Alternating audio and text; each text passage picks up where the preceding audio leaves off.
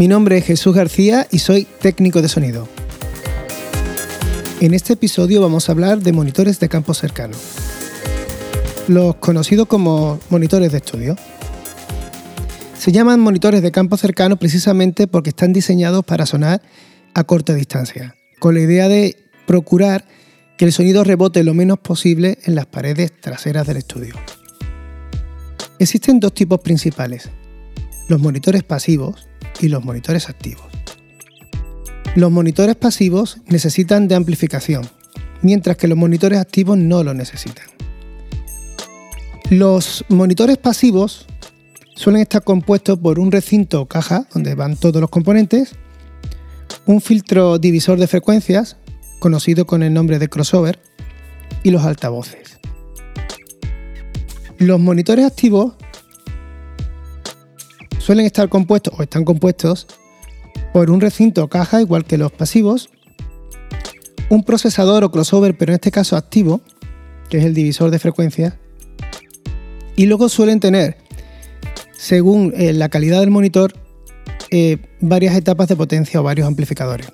Normalmente uno por cada vía del monitor, uno para la vía de medios graves, por ejemplo, y otro para amplificar los agudos. Esto les da mucha más calidad que los monitores pasivos. Al poder tener, si tenemos eh, cada, un amplificador dedicado para agudo, mientras tenemos un amplificador dedicado para graves, vamos a conseguir mejor sonido que si tenemos un amplificador para los dos y lo separamos con un filtro pasivo como es un crossover, que suele ser una serie de bobinas y condensadores que son los que filtran las señales que van a cada uno de los altavoces.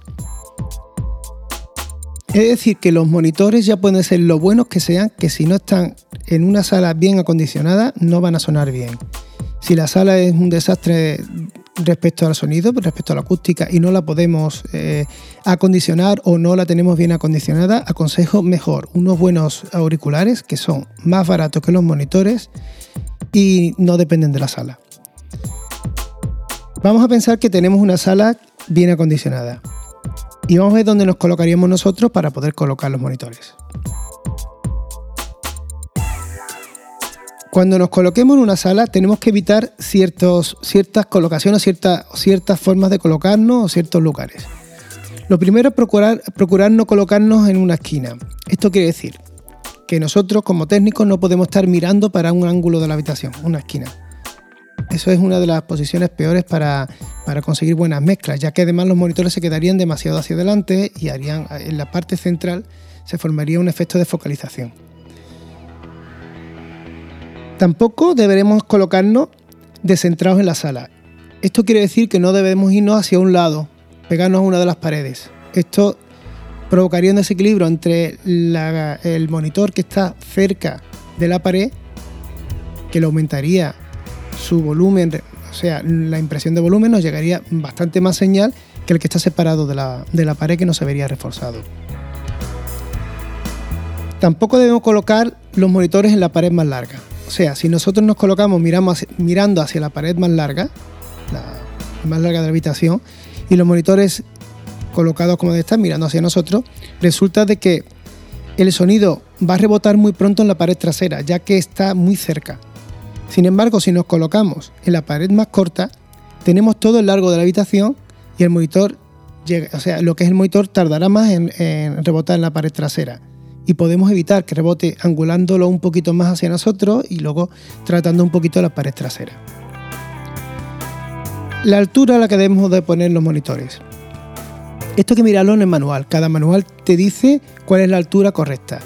Eh, por lo general, la altura del monitor debe ser debe estar a tal altura que colocados nosotros en la forma más cómoda, la forma que vamos a mezclar, nuestro oído apunte entre el agudo y el grave. No al agudo, como normalmente ponemos, que siempre se pone el agudo mirando para el oído, porque es muy direccional. No. Tenemos que apuntar entre el agudo y el grave. Esa zona de maderita que queda en el monitor o del material que esté hecho el monitor. Eso nos dará una audición más equilibrada del monitor. Hay que tener en cuenta que estamos, no estamos pegados, no estamos pegados y todos los, agudos tienen un, ángulo de cobertura ¿eh? que va hacia los lados, pero también va hacia arriba y hacia abajo. Ahora, ¿cómo debemos colocar los, monitores? A ver, tenemos de seguir el siguiente criterio de norma. esto es una norma general. ¿eh? Esto hay que consultarlo siempre con, las instrucciones del fabricante, ya que el fabricante puede haber diseñado el monitor para colocarlo en otra posición, otro ángulo o lo que sea. Deberíamos de poner siempre los monitores encima de algún, de algún tipo de, de aislante amortiguador. Hay unas que eso se suele llamar, eso lo llaman desacopladores. Esto suele ser una superficie, normalmente una especie de esponja, que se coloca debajo del, monitor. La marca Urales lo, lo, fabrica y tiene muchos de muchos tipos, eh, que los existen angulados, hay de muchas formas, ¿no? Esto lo que hace es desacoplarlo de la superficie donde está, ¿eh? para que no se transmita el sonido por, bien la mesa donde estén situados o bien el soporte donde estén puestos. Eso es conveniente siempre que podamos.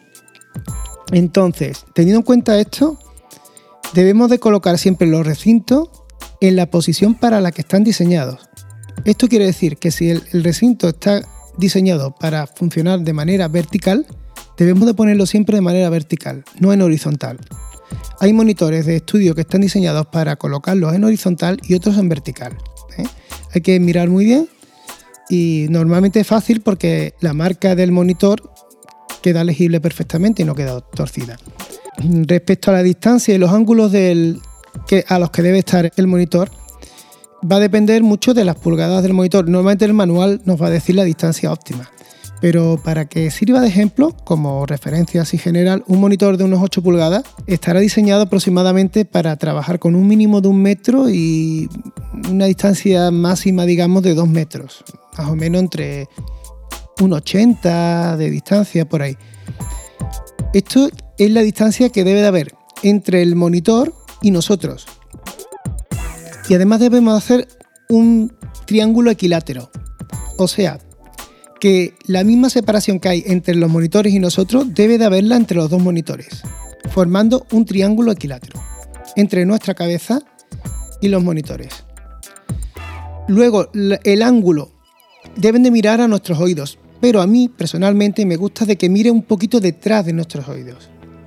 La idea es de que, de que me quede un poquito más de, de, digamos, zona dulce.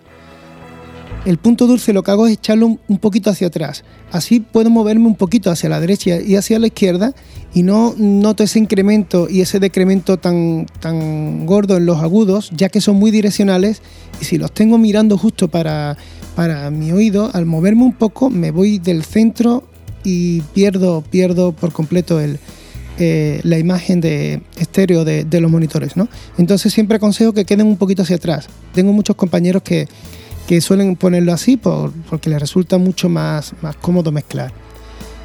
De todas formas, eh, también quiero dejar deciros una cosita, y es que eh, si tenéis una ventana en la habitación, el, el sitio donde menos estorba es justo de frente a nosotros.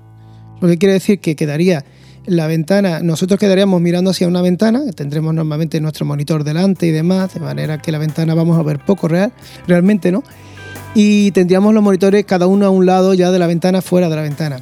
Ahí estorbaría menos la, ventana que en un lateral, porque en un lateral el cristal es terriblemente brillante y, las, las, señales, lo que es el sonido, rebota muy, de una forma muy potente sin ninguna atenuación en el cristal y consigue bueno, pues una, una, reflexión especular demasiado potente, ¿no? sin ningún tipo de atenuación. Entonces, si no queda más remedio que dejarla en un lateral, os aconsejo que pongáis una cortina gordita o la tapéis con algo que se pueda destapar. Por ejemplo, unas maderitas con algún material, eh, algún tipo de esponja o, o de telas así gorditas puestas para que lo podamos eh, podamos evitar que la reflexión sea demasiado gorda en los laterales. En próximos episodios quiero hablar del acondicionamiento acústico para poder mejorar un poquito el sonido de la sala de grabación o de mezcla que tengamos. Como siempre os dejo el enlace a mi página web donde podéis encontrar más información sobre este tema. Hay un pequeño gráfico también en el que veréis eh, los ángulos, las distancias y cómo colocar los monitores. Está un poquito más claro si lo vemos y bueno, ahí lo tendréis eh, reflejado. Y nada más, eh, me despido de todos ustedes, hasta el próximo episodio. Adiós.